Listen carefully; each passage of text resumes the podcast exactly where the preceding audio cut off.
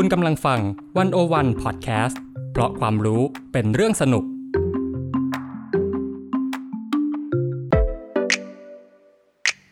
One-O-One In Focus เจาะไฮไลท์เด่น เศรษฐกิจสังคมการเมืองทั้งไทยและเทศ โดยกองบรรณาธิการ The One-O-One dot world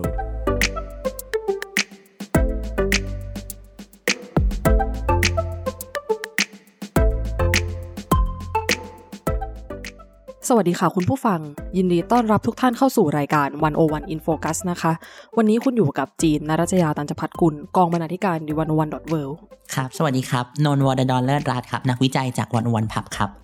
ค่ะ ใบเตย เจณิตตาจันทวงษาค่ะ นักวิจัยจากวันวันพับค่ะ คุณผู้ฟังคะ หากเราพูดถึงนโยบายการพัฒนาเพื่อให้ประเทศก้าวหน้าต่อไปเนี่ย ภาพแรก ๆ ที่มักจะปรากฏเนี่ย ก็คือจะเป็นเรื่องของนโยบายเศรษฐกิจ นโยบายอุตสาหกรรม หรือว่านโยบายที่เกี่ยวกับนวัตกรรมนะคะ แต่อย่างไรก็ตามเนี่ยสิ่งหนึ่งที่สำคัญไม่แพ้กันก็คือการพัฒนาคุณภาพของทรัพยากรมนุษย์ และหากจะทำเช่นนั้นเนี่ยการให้ความสำคัญต่อการออกแบบนโยบายเด็กและครอบครัว ที่ทันโลกจึงเป็นสิ่งที่หลีกเลี่ยงไม่ได้ เพื่อให้เด็กในวันนี้เนี่ยเติบโตขึ้นมาอย่างมีคุณภาพ มีสุขภาวะ และสามารถใช้ศักยภาพในการขับเคลื่อนสังคมได้อย่างเต็มเปี่ยม คุณผู้ฟังคะ ล่าสุดเมื่อวันที่ 24 สิงหาคมที่ผ่านมาเนี่ย ได้มีการเปิดตัวศูนย์ความรู้นโยบายเด็กและครอบครัว หรือ Kid for Kids และมีการจัดเสวนาสาธารณะ เด็กและครอบครัวไทยใน 3 วิกฤต รายงานสถานการณ์เด็กและครอบครัวประจำปี 2565 นะคะ เพราะฉะนั้นเนี่ยวันนี้เราก็เลยอยากจะมาพูดคุยเกี่ยวกับเรื่องสถานการณ์ที่เด็กๆ จะต้องเผชิญ แล้วก็แนวโน้มนโยบายในการพัฒนาเด็กค่ะ แต่ว่าก่อนอื่นเลยเนี่ยอยากจะขอให้ทั้งสองคนเล่าให้ฟังสั้นๆหน่อยค่ะว่า Kid for Kids เนี่ยคืออะไรทำอะไร แล้วก็สนใจประเด็นแบบไหนบ้างค่ะสำหรับ Kid for Kids นะคะ ก็เป็นชื่อเล่นค่ะของศูนย์วิจัยนะคะ ที่เป็นศูนย์ความรู้นโยบายเด็กและครอบครัวที่เกิดจากความร่วมมือของ One One Public Policy Think Tank กับ สำนักสนับสนุนสุขภาวะเด็กเยาวชน และครอบครัวของสสส หรือว่าสำนักสีนั่นเองค่ะ ซึ่งศูนย์วิจัยนี้นะคะ เราตั้งใจให้เป็นศูนย์วิจัยเพื่อทำงานสร้างสารรค์และสื่อสารความรู้ เพื่อตอบโจทย์อนาคต แล้วก็เน้นการทำงานร่วมกับสังคม รวมถึงสื่อสารกับสาธารณะด้วยค่ะ โดยงานของ Kid for Kids นะคะ เรามุ่งให้ศูนย์ของเราเนี่ยเป็นแหล่ง 4 แหล่งด้วยกันค่ะ 1 คือเป็นแหล่งผลิตงานวิชาการทำงานติดตาม วิเคราะห์ วิจัย แล้วก็ออกแบบนโยบายเด็กและครอบครัว เป็นแหล่งรวบรวมและวิเคราะห์ข้อมูลที่สำคัญค่ะ ทั้งข้อมูลพื้นฐาน ข้อมูลการสำรวจเยาวชน รวมถึงเปรียบเทียบบริบทของไทยและโลก เป็นแหล่งสร้างเครือข่ายความรู้ค่ะ ที่เป็นการรวบรวมนักวิชาการ NGO สื่อมวลชน ผู้กำหนดนโยบาย รวมถึงพ่อแม่ครูอาจารย์เด็กและเยาวชน มาร่วมคิดถึงนโยบายเด็กและครอบครัวร่วมกัน และสุดท้ายคือเป็นแหล่งความรู้ของสังคมและประชาชน คือทำงานอย่างต่อเนื่อง เป็นระบบทันสมัยแล้วก็ทำให้ประชาชนเนี่ยสามารถเข้าถึงข้อมูลของเราได้อย่างสะดวกแล้วก็เอาไปใช้ประโยชน์ได้ง่ายที่สุดค่ะก็เรียกได้ว่าถือว่าเป็นการเปิดภูมิทัศน์ของนโยบายสาธารณะใหม่ในไทยเลยนะคะ ทีนี้เนี่ยเออจริง ๆ ก็อย่างที่ได้เกริ่นไปแล้วว่าเวลาเราพูดถึงนโยบายเนี่ยหรือว่าเรามองภูมิทัศน์ของนโยบายสาธารณะเนี่ยนโยบายเด็กแล้วก็ครอบครัวเนี่ยมักจะเป็นนโยบายที่อาจจะเรียกได้ว่ามักไม่อยู่ในลำดับความสำคัญแรก ๆ ในการพัฒนานะคะคำถามก็คือว่าทำไมนโยบายเด็กและครอบครัวเนี่ยจึงมีความสำคัญคะก็ ถ้าถามว่าทำไมสำคัญมันก็จะไปเริ่มที่ประโยคหนึ่งที่เราได้ยินบ่อย ๆ ก็คือเด็กคืออนาคตของชาติ เด็กคืออนาคตของสังคมถูกไหมครับ เป็นประโยคคลาสสิก ซึ่งตรงนี้เนี่ย ถ้าเราอธิบายให้มันลึกกว่านั้นเนาะเราก็จะเห็นว่าพัฒนาการของคนมนุษย์คนหนึ่งเนี่ยในช่วงที่ยังเป็นเด็กเป็นเยาวชนเนี่ยมันจะส่งผลกระทบต่อพัฒนาการแล้วก็ชีวิตของเขาทั้งชีวิตนะครับไม่ใช่แค่ในช่วงเวลาที่เขาเป็นเด็กและเยาวชนเท่านั้น ปัญหาหลายอย่างเนี่ยที่เราเห็น ตอนเป็นผู้ใหญ่ ไม่ว่าจะเป็นสุขภาพกาย สุขภาพจิต ทุนมนุษย์ ความสามารถที่จะมีงานทำแข่งขันได้ปรับตัวได้ ไปจนถึงเรื่องการเป็นพลเมืองที่ดี พลเมืองที่รับผิดชอบต่อสังคมเนี่ยเรื่องพวกนี้เนี่ยล้วนแล้วแต่มีฐานมาจากพัฒนาการในวัยเด็กและเยาวชนเท่านั้น เพราะฉะนั้นนโยบายเด็กเนี่ยมันเป็นเหมือนนโยบายที่มีไว้เพื่อแก้ปัญหาที่ต้นเหตุ มากกว่าที่จะแก้ปัญหาที่ปลายเหตุ รวมถึงไม่นับรวมว่าการแก้ปัญหาที่ต้นเหตุเนี่ยมันมักจะส่งผลได้มากกว่า ใช้ต้นทุนที่น้อยกว่าโดยเปรียบเทียบนะครับเพราะนี้มันก็เลยเป็นนโยบายที่สำคัญต่อการพัฒนาของสังคมโดยรวมมาก ๆนะครับแต่ถามว่าทำไมถึงไม่ค่อยได้รับการให้ความสำคัญเท่าไหร่ถูกไหมครับ อันนี้ก็จะเป็น ถ้าตอบในเชิงนโยบายสาธารณะเนี่ยมันก็จะเป็นปัญหาหลักๆอยู่2อสข้อนะเป็นปัญหาคลาสสิกหนึ่งก็คือว่านโยบายเด็กเนี่ยมันมันมีคอนเซนแซสมันมีฉันทามติในสังคมมันมีความเห็นร่วมกัน ไม่ไม่ชัดเจนเท่าไหร่ ว่าตัวนโยบายเนี่ยมันส่งผลกระทบอย่างไร หรือแม้กระทั่งว่าปัญหาเนี่ยมันเป็นปัญหาหรือเปล่า เพราะเราก็ต้องมองเนาะว่าเรื่องการพัฒนาเด็กเนี่ยมันเป็นอะไรที่ใช้ระยะเวลายาวเนาะวัดผลได้ยาก ใช่ อันอันนี้ก็คือปัญหาข้อที่สองว่ามันเห็นผลกระทบช้า ซึ่งถ้า เวลาเราเห็นแบบโอ้มันมีปัญหาเฉพาะหน้าอยู่แล้วเรามีทรัพยากรจำกัด คนก็มักจะไปสนใจให้ความสำคัญกับนโยบายพวกนั้นปัญหาเฉพาะหน้าปัญหาโควิดปัญหาน้ำมันแพงแบบนี้มากกว่าปัญหานโยบายเด็กที่มันเห็นผลกระทบเมื่อไหร่ก็ไม่รู้ แล้วก็สามเนี่ยมันเป็นปัญหาที่คนที่ได้รับผลกระทบก็คือเด็กและเยาวชนในวันนี้เนี่ยกับคนที่ เป็นสาเหตุสร้างผลกระทบรวมถึงคนที่ตัดสินใจนโยบายเนี่ยมันมักจะเป็นคนละคนกัน คือคนที่ตัดสินใจนโยบายในวันนี้เนี่ยไม่ใช่คนที่ต้องรับผลกระทบ เพราะฉะนั้นเนี่ยความที่เขาจะเห็นถึงความสำคัญจำเป็นของปัญหาเนี่ยมันก็เลยน้อยกว่า เพราะฉะนั้นเนี่ยด้วยปัญหา2อสข้อนี้เนี่ยมันเลยทำให้ปัญหาของนโยบายเด็กเนี่ยมันมักจะอยู่ในลำดับความสำคัญที่ไม่สูงนะซึ่งนั่นก็เลยเป็นภารกิจหนึ่งที่เราตั้งคิดพอคิดขึ้นมาเนาะเพราะว่าเราอยากที่จะทำงานผลิตงานวิชาการแล้วก็สื่อสารความรู้ให้คนเนี่ยเห็นถึงความสำคัญของนโยบายเด็กมากขึ้น เห็นถึงความจำเป็นเร่งด่วนของนโยบายเด็กมากขึ้นนะครับพูดง่ายๆก็คือว่ายิ่งลงทุนเร็วยิ่งเห็นผล และยิ่งลงทุนในเด็กเนี่ยเป็นการลงทุนที่อาจจะลงทุนไม่ได้เยอะมาก แต่ถ้าลงทุนแล้วเนี่ยผลที่ตามมาเนี่ยย่อมคุ้มค่านะคะ ทีนี้อยากจะขอชวนคุยเรื่องรายงานสถานการณ์เด็กและครอบครัวที่ทาง Kid for Kids เพิ่งล้อนออกมาเมื่อไม่นานมานี้นะคะเอ่อ จริงๆ เนี่ย โดยในรายงานเนี่ยในภาพรวมก็ได้ใช้ให้เห็นถึงสิ่งที่เรียกว่า 3 วิกฤต และ 7 แนวโน้มนะคะ ทีนี้อยากจะขอชวนคุยค่ะว่า ในรายงานเนี่ย เอ่อฉายภาพอย่างไรมั่งคะว่าวิกฤตที่เด็กๆ ทุกวันนี้กำลังเผชิญอยู่เนี่ยมันเป็นยังไง โลกที่เขาอยู่ในทุกวันนี้เนี่ยมันเป็นยังไงบ้าง ครับก็สามวิกฤตที่เราพูดถึงเนาะว่ามันเป็นเหมือนสิ่งแวดล้อมที่เด็กต้องเจอในช่วงปี 2021ถึง2022 เนี่ยวิกฤตแรกก็คือวิกฤตโควิด อันนี้ก็แน่นอนอยู่แล้วนะครับ ชัดเจนโดนกระทบกันทุกคน ใช่ครับ นอกจากว่าไทยเราจะมีผู้ติดเชื้อเยอะนะครับเรามีผู้ติดเชื้อ 4.6 ล้านคนเนาะมีผู้เสียชีวิต 30,000 คน นอกจากนั้นเนี่ยเด็กอาจจะไม่ใช่คนที่ได้รับผลกระทบโดยตรงจากการติดเชื้อมากนักแต่ว่ามาตรการหลายอย่าง ที่มีมาเพื่อจัดการโควิดเนี่ยไม่ว่าจะเป็นการปิดสถานที่เนาะซึ่งรวมถึงโรงเรียนโรงพยาบาลต่างๆ การห้ามทำกิจกรรมต่างๆ การห้ามปฏิสัมพันธ์ทางสังคมตามปกติเนี่ยมันส่งผลกระทบต่อชีวิตเด็กและเยาวชนแบบอย่างฉับพลันมากนะครับ ซึ่งตรงนี้เนี่ยมันจะส่งผลกระทบต่อพัฒนาการระยะยาว แล้วมันก็ยังทำให้วิกฤตอีก 2 อย่าง ซึ่งเป็นวิกฤตที่เรื้อรังมานานเนี่ยแย่ลง อย่างแรกก็คือวิกฤตความเหลื่อมล้ำเนาะ ประเทศไทยเป็นประเทศที่เหลื่อมล้ำสูงนะครับแล้วแล้วถ้าเราดูในฝั่งของเด็กและเยาวชนเนี่ยเราจะเห็นว่าเหลื่อมล้ำมาก ๆนะครับ กลุ่มเรามีเด็กและเยาวชนอายุที่ไม่เกิน 21 ปีเนี่ยประมาณมากกว่า 60%เนี่ยที่อาศัยอยู่ในบ้านที่มีรายได้ต่อหัวเนี่ยไม่ถึง 6,250 บาทต่อเดือน ซึ่งจำนวนนี้เนี่ยมันเป็นค่าเฉลี่ยเนาะของเงินที่บ้านเด็กคนหนึ่งจะต้องใช้ในการที่จะ เติบโตขึ้นมาในการที่จะเลี้ยงดูเขาต่อเดือนนะครับ เด็กจำนวนมากเนี่ยมีรายได้ไม่ถึงไม่ถึงขีดเส้นนี้นะครับอีกวิกฤตหนึ่งที่เป็นวิกฤตที่คู่ขนานกันนะครับ ก็คือเรื่องของวิกฤตสังคมและการเมืองเนาะเเรากำลังอยู่ในภาวะที่สังคมเนี่ยมีความขัดแย้งแบ่งขั้วรุนแรงมากขึ้นนะครับ มีความแตกกระจายของกลุ่มในสังคมเนี่ยมากขึ้น ยากที่จะผนึกรวมกันมากขึ้น ซึ่งมันก็จะสะท้อนออกมาผ่านวิกฤตการเมือง ซึ่งเด็กและเยาวชนเนี่ยเข้าไปมีบทบาท มากขึ้นเรื่อยๆนะครับเราเห็นเด็กและเยาวชนเนี่ยมีส่วนร่วมทางการเมืองมากขึ้น แต่ในขณะเดียวกันรัฐก็กดปราบด้วยความรุนแรงทำให้เด็กและเยาวชนจำนวนมากเนี่ยเสียชีวิตเนาะเออเสียเสียเสียชีวิตบาดเจ็บ หรือว่าสิ้นความหวังกับประเทศไปนะครับแล้วก็ทำให้ความขัดแย้งทางสังคมเนี่ยมันรุนแรงขึ้นไปอีกนะครับที่น่าสนใจเนี่ยภาพหนึ่งเกี่ยวกับเรื่องการมีส่วนร่วมทางการเมืองของเด็กเนี่ยภาพที่เกิดขึ้นแล้วคิดว่าอาจจะไม่เคยเกิดขึ้นมาในสังคมไทยเลยก็คือว่าเด็กที่เข้ามามีส่วนร่วมทางการเมืองเนี่ย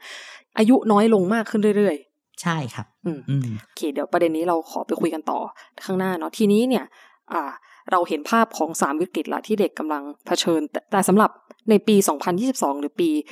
2565 เนี่ยเจ็ดแนวโน้มสำคัญที่เด็กและครอบครัวจะต้องเผชิญเป็นอย่างไรบ้างคะ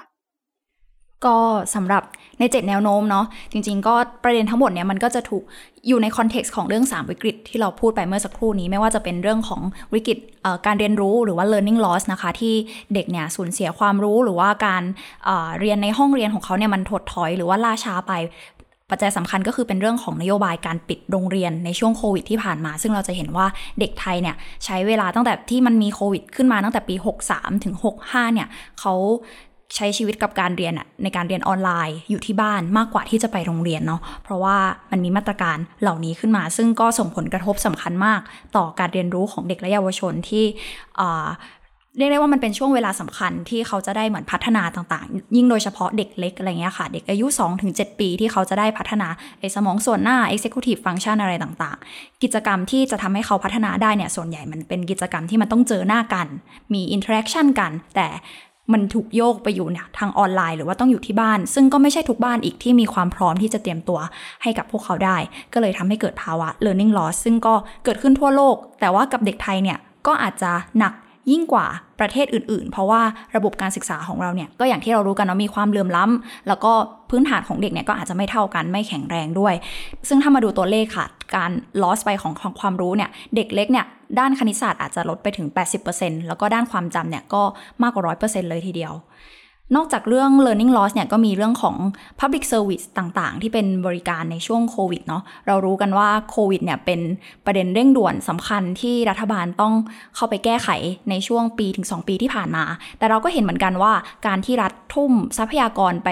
แก้ปัญหาพวกนี้มันทำให้บริการที่ควรจะ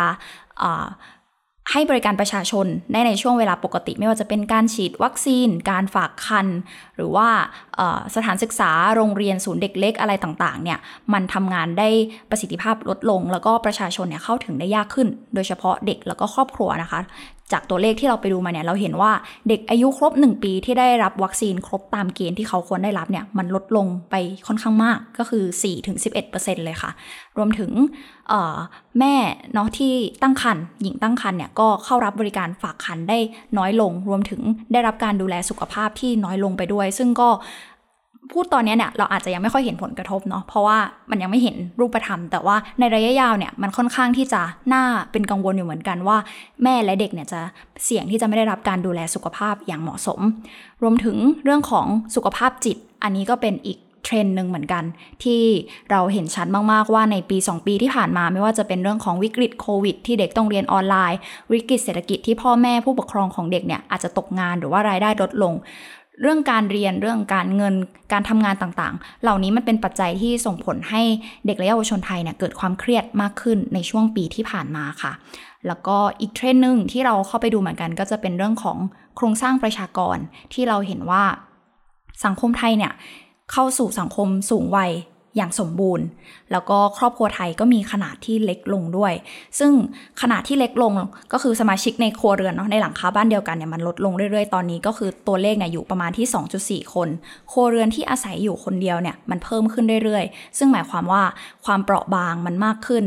อาจจะต้องมีนโยบายของรัฐที่เข้าไปดูแลครัวเรือนเหล่านี้อะไรเงี้ยค่ะ อันนี้คือ4เทรนด์แรกที่เราเข้าไปดูมาว่าเป็นสถานการณ์ของเด็กและครอบครัวไทยในช่วงปีที่ผ่านมา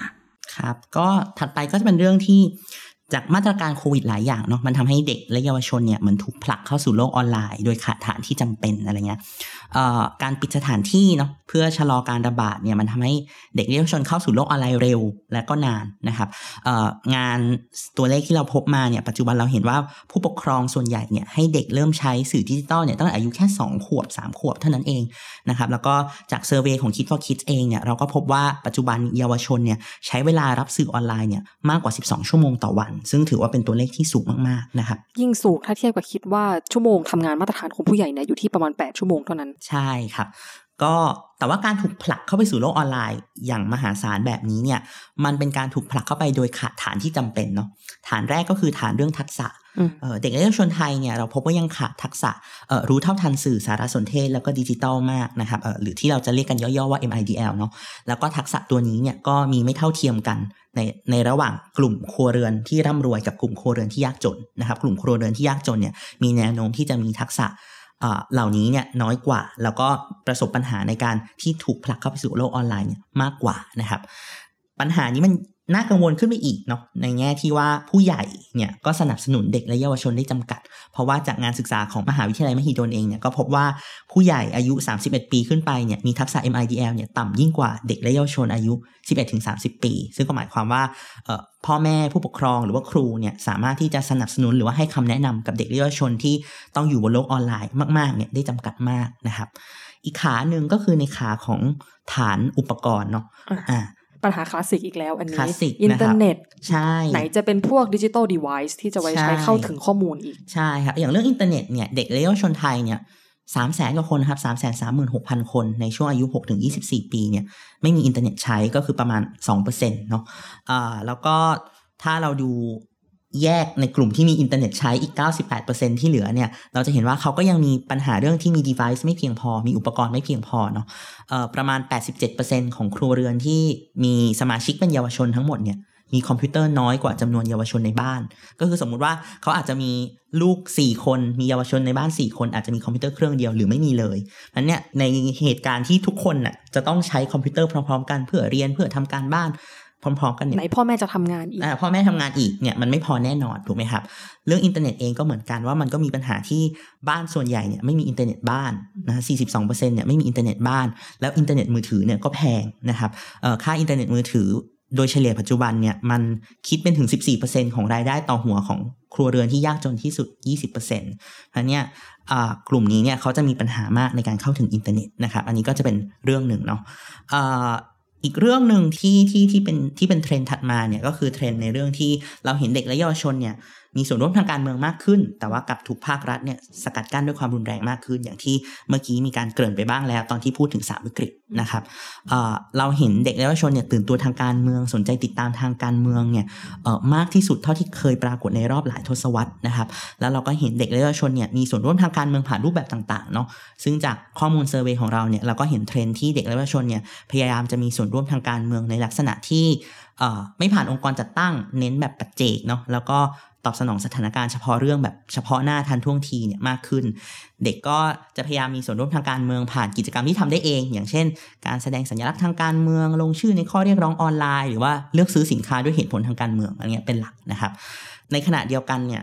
รูปแบบการมีส่วนร่วมอีกรูปแบบหนึ่งที่เด่นชัดมากในช่วงที่ผ่านมาก็คือเรื่องของการชุมนุมประท้วงเนาะเราเห็นการชุมนุมในช่วงปี 2021 ถึง 5 เดือนแรกของปี 2022 ถึงเดือนพฤษภาคมเนี่ยเราเห็นการชุมนุมในประเทศไทยเนี่ยอย่างน้อยนะครับ 1,838 ครั้ง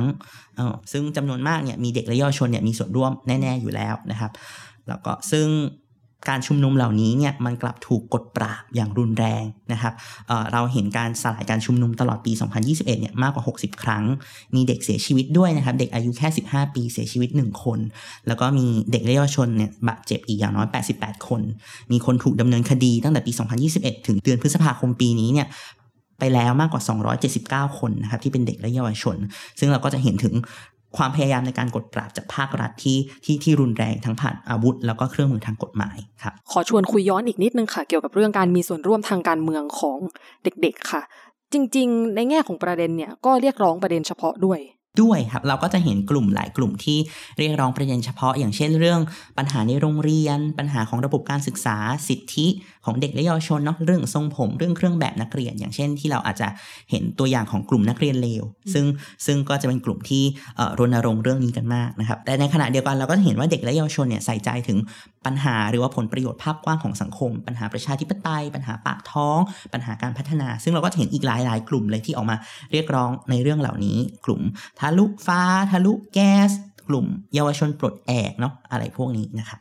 ครับก็แนวโน้มสุดท้ายเนาะอ่าก็จะเป็นแนวโน้มเรื่องที่เรากำลังอยู่ในสังคมที่เห็นความไม่ลงรอยระหว่างรุ่นเนี่ยที่รุนแรงขึ้น ซึ่งมันก็เข้าไปบั่นทอนความสัมพันธ์ภายในครอบครัวด้วย ซึ่งแน่นอนแหละว่าครอบครัวหนึ่งมันก็มีคนหลายรุ่นอาศัยอยู่ร่วมกันถูกไหมครับเอ่อเราเห็นว่าเยาวชนจำนวนมากเนี่ย รายงานว่าตัวเองเนี่ยมีความคิดขัดแย้งกับผู้ใหญ่ในครอบครัวของตัวเอง โดยเฉพาะในประเด็นเรื่องการศึกษาและการทำงาน ประเด็นเรื่องการใช้ชีวิตประจำวัน แล้วก็ประเด็นเรื่องสังคมเศรษฐกิจการเมืองนะครับเอ่อแล้วก็ในหลาย ๆ ประเด็นเนี่ยมันน่ากังวลตรงที่ว่ายิ่งเยาวชนโตขึ้นอายุมากขึ้นเนี่ยมันก็มีความขัดแย้งมากขึ้น อย่างเช่นเรื่องการเมืองเนี่ยเราเห็นว่าเอ่อเยาวชนที่รายงานว่าขัดแย้งทางความคิดเรื่องการเมืองกับที่บ้านเนี่ยมันมีประมาณ 20%ในช่วงอายุ 15-18 ปี แต่ว่ามันเพิ่มไปถึง 45%ในช่วงอายุ 23-25 ปีนะครับแล้วก็ปัญหาเรื่องความขัดแย้งทางความคิดในครัวเรือนเนี่ยมันจะรุนแรงมากเป็นพิเศษในครัวเรือนข้ามรุ่นเนาะที่มีปู่ย่าตายายอาศัยอยู่กับหลาน โดยที่อาจจะไม่มีตัวพ่อแม่ที่เหมือนเป็นโซ่ต่อระหว่างกลางเนี่ยอาศัยอยู่ด้วย ก็จะมีความขัดแย้งแบบนี้รุนแรงมากนะครับในบ้านที่มันมีความขัดแย้งทางความคิด ระหว่างรุ่นแบบนี้เนี่ยมันส่งผลให้บ้านเนี่ยครอบครัวเนี่ยมันไม่ใช่พื้นที่สบายใจสำหรับเด็กและเยาวชนอีกต่อไป พูดในภาษาสมัยนี้ก็คือบ้านไม่ใช่ safe zone เออบ้านไม่ใช่ safe zone แล้วไม่ไม่ใช่ safe zone จริง ๆ ก็คือว่าเอ่อในบ้านเหล่านี้เนี่ยนอกจากเด็กจะ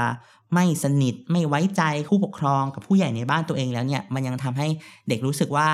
บ้านไม่ใช่พื้นที่ปลอดภัย เด็กถูกคุกคามมากกว่า มีแนวโน้มที่จะถูกลงโทษหรือทำร้ายร่างกายมากกว่า ซึ่งแน่นอนว่ามันก็ส่งผลกระทบไปสู่เรื่องสุขภาพจิตเนาะรวมไปถึงเพิ่มความเสี่ยงที่เด็กอาจจะหนีออกจากบ้านทำให้ครอบครัวมันแตกสลายไปนะครับ อันนี้ก็จะเป็นทั้ง 7 แนวโน้มสำคัญที่ที่เราพบในการจะทำรายงานสถานการณ์เด็กในช่วงปี 2021-2022 นะครับค่ะในเมื่อ สถานการณ์เป็นเช่นนี้มีแนวโน้มแบบนี้แล้วเนี่ยอย่างที่เราได้ฟังกันมาเนี่ยทาง Kids for Kids เนี่ยมีข้อเสนออย่างไรบ้างคะในเชิงนโยบาย ก็สำหรับเรื่องข้อเสนอนโยบายของเด็กและครอบครัวเนาะหลังจากที่เราดู 7 แนวโน้มไปแล้วเนี่ย เราก็จะเห็นว่ามันมีประเด็นที่มันลืมๆกันอยู่อยู่หลายๆเรื่องเนาะซึ่งก็นำมาสู่คอนเซปต์ของตัวข้อเสนอนโยบายที่เราเสนอไว้จะเป็นเรื่องของ 3 เสาหลัก ในการที่รัฐเนี่ยจะต้องตั้งหลักใหม่ แล้วก็เติมความฝันให้กับเด็กและเยาวชนไทย 3 เสาหลักที่ว่าเนี่ยค่ะ เรามีเป้าหมายสำคัญคือ อยากจะให้เด็กเนี่ยเติบโตเป็นพลเมือง ในโลกใหม่ได้อย่างเต็มศักยภาพ โดยเสาหลักแรกค่ะ เราพูดถึงเรื่องการจัดหาทรัพยากรที่เพียงพอสำหรับที่จะดูแลแล้วก็พัฒนาเด็กเยาวชนแล้วก็ครอบครัวได้ ซึ่งตัวทรัพยากรเนี่ยค่ะ มันก็ครอบคลุมถึงหลายเรื่องเนาะก่อนหน้านี้เราพูดถึงเรื่องความเหลื่อมล้ำไปแล้ว เราก็มองว่ามันควรจะมีเงินอุดหนุนให้กับเด็กแรกเกิด ที่ให้อย่างทั่วหน้าด้วย เพื่อที่จะตัดปัญหาเด็กยากจนตกหล่น รวมถึงทุกวันนี้เราก็มีเงินอุดหนุนเด็กแรกเกิดอยู่แล้วเนาะที่ให้เดือนละ 600 บาท แต่เราก็มองว่าการให้ทรัพยากรตรงนี้อาจจะยังไม่เพียงพอ แล้วก็อาจจะยังไม่ทั่วถึงด้วย เพราะมีเด็กตกหล่นอยู่เยอะ เราก็เสนอว่ามันอาจจะควรเพิ่มจำนวนเงินให้มากขึ้น ให้มันครอบคลุมค่าใช้จ่ายที่ครัวเรือนเหล่านี้ค่ะที่จำเป็นจะต้องจ่าย รวมถึงอาจจะมีการขยายเรียกว่าเป็นเหมือน safety net ยกระดับ ตะข่ายของสังคมเนาะให้ให้เด็กเหล่านี้ค่ะ สามารถเติบโตได้อย่างเต็มที่ที่สุดรวมถึงมองถึงช่วงอายุอื่นๆ ด้วยอย่างเช่นเรื่องของการเพิ่มสวัสดิการดูแลผู้สูงอายุ รวมถึงที่เป็นสวัสดิการแรงงาน แล้วก็นโยบายที่ตอบของเรื่องการว่างงาน ไม่ใช่แค่เรื่องตัวเงินอย่างเดียวเนาะแต่ว่าเป็นทรัพยากรอื่นๆ ด้วยอย่างเช่นเรื่องของสิทธิ์ลาคลอดให้กับพ่อแม่ ช่วยเหลือเรื่องด้านอาหาร แล้วก็โภชนาการต่างๆ ในช่วงวิกฤต รวมถึงที่เป็นเรื่องชุดความรู้ให้กับพ่อแม่ด้วย สิ่งเหล่านี้เนี่ยจะอยู่ในเสาหลักแรกเรื่องของการจัดหาทรัพยากรนะคะต่อไปในเสาหลักที่สองนะคะมาค่ะครับก็ จะเป็นเรื่องของการเพิ่มทางเลือกแล้วก็คุณภาพของบริการสาธารณะเนาะในลักษณะของการโอนทรัพยากรเตรียม safety net สำหรับให้เด็กและครอบครัวเฉยๆเนี่ยไม่เพียงพอ แต่ว่าบริการสาธารณะต่างๆ ไม่ว่าจะเป็นเรื่องสาธารณสุขนะครับบริการการศึกษาบริการสุขภาพจิตเนี่ยพวกนี้เนี่ยในประเทศไทยมันจะต้องเพิ่มคุณภาพมากขึ้น แล้วก็ทำให้มันทั่วถึงเข้าถึงได้จริงมากขึ้นนะครับซึ่งมันจะทำได้เนี่ยก็ด้วย หนึ่งก็คือมันจะต้องมีการเติมทรัพยากรเข้าไป เพิ่มการลงทุนเข้าไปนะครับรวมถึงความพยายามในการจะต้องกระจายอำนาจเนาะเพราะว่าแน่นอนว่าท้องถิ่นเนี่ยย่อมเข้าใจถึงปัญหาแล้วก็ความต้องการในแต่ละท้องที่ที่เป็นเฉพาะเฉพาะตัวเนี่ยได้ดีกว่าเพราะเนี้ยมันจะเพิ่มคุณภาพของบริการสาธารณะได้ ก็ต่อเมื่อเรามีการกระจายอำนาจออกไป รวมถึงบริการสาธารณะเนี่ยมันจะดีขึ้นได้เนี่ยก็ต่อเมื่อ เรามีข้อมูลเนาะในการที่จะนำมาเป็นพื้นฐานในการให้บริการเนี่ยที่ดีเพราะเนี่ยมันจะต้องมีการพัฒนาฐานข้อมูลต่างๆ เชื่อมโยงฐานข้อมูลต่างๆเนี่ยให้สามารถใช้งานได้อย่างมีประสิทธิภาพมากขึ้น อันนี้ก็จะเป็นส่วนของเสาหลักที่2เนาะโดยที่คิด for kids เนี่ยเราก็มองว่าบริการสาธารณะที่น่าจะต้องเน้นเนี่ยมันควรจะต้องเน้นบริการสาธารณะที่ให้บริการกับเด็กเล็ก ๆ ก่อน เพราะว่าอย่างที่พูดไปในตอนต้นสุดว่า ในการลงทุนเกี่ยวกับพัฒนาการของมนุษย์เนี่ยยิ่งลงทุนเร็วเนี่ยมันยิ่งให้ผลตอบแทนมากนะครับเพราะว่ามันก็หมายความว่ามันยิ่งส่งผลกระทบต่อพัฒนาการตลอดชีวิตของเขาเป็นช่วงเวลาที่ยาวนานขึ้น แล้วก็มีนัยสำคัญมากขึ้นเพราะเนี่ยสวัสดิการที่เกี่ยวกับเด็กเล็กเนาะเช่น การพัฒนาศูนย์เด็กเล็ก การพัฒนาของเอ่อในช่วงของโรงเรียนในช่วงระดับปฐมวัยรวมถึงบริการสาธารณะ บริการสาธารณสุขในช่วงวัยนั้นเนี่ยก็ถือว่าเป็นเรื่องที่สำคัญยิ่งยวดนะครับสาหลักสุดท้ายเนี่ยก็จะเป็นเรื่องของการส่งเสริมสิทธิของเด็กและเยาวชนในการมีส่วนร่วมในกระบวนการนโยบายนะครับเราไม่สามารถออกแบบนโยบายเด็กและเยาวชนที่ดีได้ ถ้าเราไม่ฟังเสียงเด็กถูกไหมครับอันเนี้ยเราก็จะต้องพยายามทำให้เด็กเนี่ยเข้ามามีส่วนร่วมทางการเมืองมากขึ้น ทั้งผ่านกลไกการเมืองปกติที่เป็นที่ให้ทุกคนมีส่วนร่วมได้อยู่แล้วนะครับ เช่น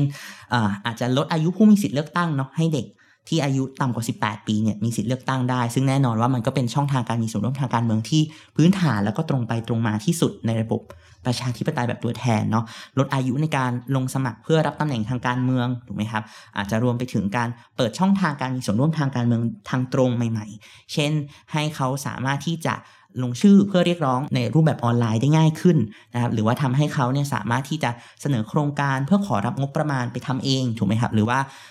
สามารถให้เขาเนี่ยสามารถมีส่วนร่วมในการจัดทำงบประมาณ หรือที่เราเรียกว่าเป็น participatory budgeting เนาะเป็นกระบวนการจัดทำงบประมาณแบบมีส่วนร่วมมากขึ้นนะครับ อันนี้ก็เป็นขาหนึ่งอีกขาหนึ่งเนี่ยก็อาจจะเป็นเรื่องของการที่จัดให้มันมีกลไกการมีส่วนร่วมเฉพาะสำหรับเด็กและเยาวชน เช่น การพัฒนากลไกสภาเด็กและเยาวชน ซึ่งทุกวันนี้เรามีอยู่แล้วเนาะแต่ว่ามันมีปัญหาหลายอย่าง เราก็อาจจะต้องเพิ่มให้มันมีความเป็นตัวแทนที่ดีมากขึ้น คือให้สภาเด็กเนี่ยมาจากการเลือกตั้งเนาะมีงบประมาณที่เพียงพอมากขึ้น ทุกวันนี้สภาเด็กงบน้อยมากนะครับแบบว่าในปีงบประมาณปัจจุบันเนี่ยได้งบเฉลี่ยต่อแห่งต่อปีเนี่ยอยู่ที่ประมาณ14,000 กว่าบาทใช้ทั้งปีนะครับต่อหนึ่งแห่งอะไรเงี้ยซึ่งซึ่งมันน้อยมากเนี่ยถ้ามันมีการเพิ่มงบประมาณให้สภาเด็กสภาเด็กก็สามารถทำโครงการ ต่างๆ ได้ได้ได้มากขึ้นเนาะเออแล้วก็มีอิสระในการทำโครงการมากขึ้นเนาะขณะเดียวกันก็ต้องเพิ่มอำนาจให้สภาเด็กในการที่จะออกเสียงหรือว่ามีส่วนร่วมในการให้ความเห็นต่อนโยบายด้านเด็กและเยาวชนมากขึ้นนะครับ อันนี้ก็จะเป็นภาพรวมของ 3 เสาหลักเนาะที่ที่น่าจะเข้าไปช่วยแก้ปัญหาของทั้ง 7 เทรนด์7แนวโน้มได้นะครับ พอฟังดูแล้วเนี่ยการพัฒนานโยบายเด็กและเยาวชนเนี่ยดูจะเป็น นโยบายที่ต้องใช้งบประมาณจากภาครัฐจำนวนมากนะคะ ในแง่นี้เนี่ยเออภาครัฐควรมองเรื่องการจัดทำงบประมาณอย่างไรบ้างคะเพราะแน่นอนว่าในบรรดาลำดับความสำคัญของนโยบายทั้งหลายเนี่ยมันก็ย่อมมีหลากหลายนโยบายที่รัฐอาจจะต้องมองและลงทุน งบประมาณเนี่ยจะเพียงพอต่อการลงทุนในนโยบายเด็กมากน้อยแค่ไหนคะครับก็อันนี้เป็นปัญหาคลาสสิกเนาะว่าทรัพยากรมีจำกัดงบประมาณก็มีจำกัดอะไรนะครับ ก็แต่ว่าเราอาจจะต้อง เปลี่ยนบทสนทนาจากคำว่าพอไม่พอเป็นเราจะจัดสรรอย่างไร ให้ให้ให้ดีที่สุดเท่าที่เรามีทรัพยากรอยู่มากกว่านะครับทุกวันนี้เนี่ยงบประมาณของเราเนี่ยมีไม่น้อยนะครับเเรามีงบประมาณแผ่นดินต่อปีเนี่ยราว3ล้านล้านบาทนะครับแต่ว่าหลายครั้งเนี่ยงบประมาณของเราเนี่ยอาจจะใช้ไปในเรื่องที่อาจจะไม่จำเป็นมากนักนะครับ เราเห็นว่างบประมาณจำนวนมากถูกใช้ไปในกับงบกลาโหมเนาะงบทางการอาหารซึ่งบางอย่างเนี่ยอาจจะไม่จำเป็นขนาดนั้น งบในส่วนที่เราเรียกกันว่าเป็นงบลงทุนเนี่ยเป็นงบในการที่จะลงทุนพัฒนาประเทศเนี่ยส่วนใหญ่เนี่ยถูกเอาไปลงกับการสร้างถนนสร้างตึกอะไรเงี้ยนะครับ เพราะฉะนั้นเนี่ยถ้ามันมีการ ปรับแนวคิดกันใหม่ เห็นถึงความสำคัญจำเป็นของปัญหาด้านเด็ก เยาวชนและครอบครัวมากขึ้น และให้ความสำคัญกับมากขึ้นเนี่ยมันสามารถที่จะจัดสรรงบประมาณ มาสู่ประเด็นนโยบายนี้เนี่ยได้มากขึ้นนะครับ ซึ่งซึ่งซึ่งแน่นอนว่าอย่างที่บอกไปว่ามันจะส่งผลให้ให้มีผลตามมาเนี่ยได้ได้ได้ได้ได้ได้เยอะกว่างบประมาณที่ใช้อยู่อย่างสิ้นเปลืองหลาย ๆ ประเด็นในทุกวันนี้มากนะครับ ถ้าให้ตัวอย่างที่มันเป็นรูปธรรมขึ้นอีกหน่อยเนาะในเรื่องของการจัดสรรงบประมาณ เราจะเห็นว่าทุกวันนี้เราพูดถึงว่างบประมาณพอไม่พอสร้างภาระทางการคลัง ถ้าเราให้สวัสดิการเด็กอย่างทั่วหน้าหรืออะไรเงี้ยค่ะ ทีนี้ศูนย์ของเราก็เคยลองคำนวณข้อมูลที่เป็นนโยบายเรื่องนี้อยู่เหมือนกันที่เป็นเรื่องของเงินอุดหนุนเด็กเล็กทั่วหน้า เราไปดูมาว่าวันทุกวันนี้ค่ะ การให้เงินอุดหนุนเด็กแรกเกิดในปัจจุบันเนี่ยมันใช้งบน้อยมากคือไม่ถึง 20,000 ล้านบาท ประมาณ 16,000 ล้านบาทเท่านั้น ซึ่งงบจำนวนนี้น้อยกว่างบที่ใช้กับนโยบายเบี้ยอย่างชีพผู้สูงอายุอยู่หลายเท่าเลยค่ะเกือบ 10 เท่าเลย ซึ่งเราก็มองเห็นความเป็นไปได้ทางนโยบายในด้านนี้ค่ะว่า ถ้าเราจะเพิ่ม ให้เด็กอย่างทั่วหน้าทุกคนเดือนละ 600 บาท ก็ยังทำได้ไม่ถึง 40,000 ล้านบาท หรือถ้าจะเพิ่มจำนวนเงินจาก 600 เป็น 2,000 ก็ยังทำได้ก็ยังใช้งบน้อยกว่าเบี้ยย่างชีพผู้สูงอายุอีกด้วย ซึ่งอะไรพวกนี้ค่ะมันเป็นความเป็นไปได้ทางนโยบาย แล้วก็เป็นข้อมูลเรื่องของอทางด้านการคลังที่เรามองว่ามันยังมีช่องที่เราจะไปปฏิรูปนโยบายในส่วนนี้ได้อยู่ ค่ะ และนี่ก็คือรายงานสถานการณ์เด็กและครอบครัวประจำปี 2565 นะคะ นอกจากตัวรายงานนี้เนี่ยอยากจะขอให้ทางศูนย์นโยบายเเล่าถึงผลงานอื่น ๆ อีกค่ะว่ามีอะไรให้ติดตามอีกคะสำหรับผู้ที่สนใจ ครับ ก็ตัวรายงานนี้เนี่ยก็ถือเป็นงานแฟกชิป ชิ้นแรก ๆ ของทางศูนย์คิดฟอคิดเรานะครับ แต่ว่าตัวรายงานนี้เนี่ยจริง ๆ มี 3 เล่มย่อย ที่วันนี้เราคุยกันเป็นหลักเนี่ยจะมาจากเล่มหลักนะครับ ที่จะพูดถึง 7 แนวโน้มสำคัญ มันจะยังมีส่วนที่เป็นสถิติสำคัญ ด้านเด็กเยาวชนและครอบครัวนะครับ ซึ่งผู้ที่ทำงานทั้งในทางวิชาการแล้วก็ทำงานทางนโยบายหรือผู้สนใจเนี่ยสามารถที่จะนำไปประกอบ ในการใช้งานได้นะครับ อีกเล่มหนึ่งก็จะเป็นเล่มที่พูดถึงความฝันของเด็กและเยาวชนไทยนะครับเเราจะออกแบบนโยบายไม่ได้ครับ ถ้าเราไม่รู้ว่าเป้าหมายคืออะไร แล้วก็เราจะรู้ว่าเป้าหมายคืออะไร ก็ต่อเมื่อเราฟังเสียงของเด็กและเยาวชน ซึ่งตัวเล่มนี้เนี่ยก็จะพูดถึงเรื่องความฝันของเด็กและเยาวชนที่มาจากการที่เราเนี่ยให้เด็กและเยาวชน เขียน ความฝันของตัวเองเนี่ยส่งเข้ามานะครับถึงศูนย์คิดฟอคิดเรา ซึ่งมีคนเขียนมาให้เรามากกว่า 500 คนนะครับแล้วเราก็คัดเรื่องราวเหล่านั้นเนี่ยมาเรียบเรียงให้เห็นภาพว่าเออทุกวันนี้ความฝันของเด็กและเยาวชนไทยเป็นยังไงนะครับงานแฟลกชิพอีกชิ้นหนึ่งที่เราเปล่อยออกมาเผยแพร่ออกมาพร้อมกับตัวรายงานสถานการณ์เด็กและเยาวชนเนี่ยก็คือตัวชุดข้อมูลการสำรวจเยาวชนของ Kid for Kids นะครับทาง Kid for Kids เราเนี่ยได้ ทำเซอร์เวยเนาะกับเยาวชน ซึ่งครอบคลุมที่เน้นประเด็นเรื่องความรับรู้คุณค่าแล้วก็ทัศนคติของเด็กและเยาวชนเนี่ยต่อประเด็นทั้งเรื่องความเป็นอยู่พื้นฐานความสัมพันธ์กับคนรอบตัวการศึกษาและการทำงานความสัมพันธ์กับสังคมวงกว้าง รวมไปถึงเรื่องสังคมเศรษฐกิจการเมืองวัฒนธรรมนะครับเราทำเซอร์เวยกับเยาวชนอายุ 15-25 ปีเนี่ยประมาณ 20,000 คนนะครับซึ่งก็ถือว่าเป็นหนึ่งใน survey ด้านเยาวชนที่ใหญ่มากนะครับที่ที่มีกลุ่มตัวอย่างใหญ่มาก แล้วก็ ที่มีเอกลักษณ์ที่สุดชิ้นหนึ่งนะครับที่ที่ที่เคยมีมาในในประเทศไทยนะครับอตอนนี้เนี่ยเราก็เผยแพร่ตัวชุดข้อมูลดิบตัวนี้เนี่ยให้คนที่สนใจเนี่ยสามารถนำไปใช้งานต่อได้นะครับ อันนี้ก็จะเป็นงาน flagship นะครับในช่วงเดือนหน้าเนี่ยเรากำลังจะมีการเผยแพร่ตัวงานวิจัยระยะยาวของเรานะครับ 3 ชิ้นนะครับ โดยที่เราเนี่ยร่วมมือกับนักวิจัย นักวิชาการ หรือว่าผู้เชี่ยวชาญจากนอกคิด for Kids เนี่ยมาร่วมกันทำงานสร้างเครือข่ายร่วมกันอีก 3 ชิ้นนะครับ ก็อันนี้ก็เป็นอยากให้รอติดตามเหมือนกันเนาะมีทั้งเรื่องที่เกี่ยวกับเรื่องพลวัตของครอบครัวเรื่องของอ การสูญเสียการเรียนรู้นะครับในช่วงโควิด แล้วก็เรื่องของอจินตนาการใหม่ของเด็กและเยาวชน เกี่ยวกับการเมืองแล้วก็สังคมของเขานะครับ นอกจากนี้เนี่ยเราก็จะมีงานที่ออกเป็นงานชิ้นเล็กๆเนาะที่ออกมาเรื่อยๆ ในลักษณะที่เป็นบทวิเคราะห์นโยบาย เรียกว่า public policy insight เนาะใช่ครับ ก็ที่อย่างที่เพิ่งออกชิ้นล่าสุดไปนะครับสองสามชิ้นก็จะเป็นเรื่องของการลดอายุของผู้มีสิทธิ์เลือกตั้งเนาะจาก 18 ปีเหลือ 15 ปี ว่าเออมันมีความสำคัญจำเป็นยังไง แล้วแนวทางที่จะลดเนี่ยมันควรจะเป็นยังไง หรืออย่างเรื่องของแหล่งการเรียนรู้นะครับที่ใช้เห็นว่าแหล่งการเรียนรู้ในประเทศไทยเนี่ยมันยังขาดอยู่มาก แล้วก็กระจุกตัวอยู่ในพื้นที่กรุงเทพแล้วก็ยังขาดคุณภาพอยู่มาก ซึ่งทำให้เด็กและเยาวชนเนี่ยไม่ค่อยไปที่ไม่ค่อยไปใช้งานแหล่งเรียนรู้เท่าไหร่นะครับภายในเดือนหน้าเนี่ยเราก็จะมีอินไซต์แบบนี้เนี่ยออกมาอีก 2 ชิ้นนะครับ เรื่องหนึ่งเนี่ยก็จะเป็นเรื่องของการมีส่วนร่วมของเด็กและเยาวชนนะครับ นอกเหนือจากเรื่องลดอายุเลือกตั้งแล้วเนี่ยมันทำยังไงได้อีก นะครับอันนี้ก็จะเป็นชิ้นหนึ่งและอีกชิ้นหนึ่งที่ที่สำคัญมากๆในช่วงนี้เป็นประเด็นร้อนในช่วงนี้ก็คือเรื่องของกัญชานะครับ ก็คือเราจะดูว่านโยบายกัญชาเสรีในตอนนี้เนี่ยมันส่งผลกระทบต่อเด็กและเยาวชนยังไง แล้วมันควรจะมีมาตรการรองรับอย่างไร เพื่อจำกัดผลกระทบนั้นต่อเด็กและเยาวชนให้ได้ดีที่สุดนะครับ ค่ะสำหรับคุณผู้ฟังที่สนใจติดตามผลงานของ Kids for Kids นะคะ ก็สามารถติดตามได้ที่เว็บไซต์ kidsforkids.org เว็บไซต์ 101pub.org และที่เว็บไซต์ d101.world ค่ะสำหรับวันนี้รายการ101 in focus ก็ขอลาคุณผู้ฟังไปก่อนนะคะ สวัสดีค่ะ สวัสดีค่ะ สวัสดีค่ะ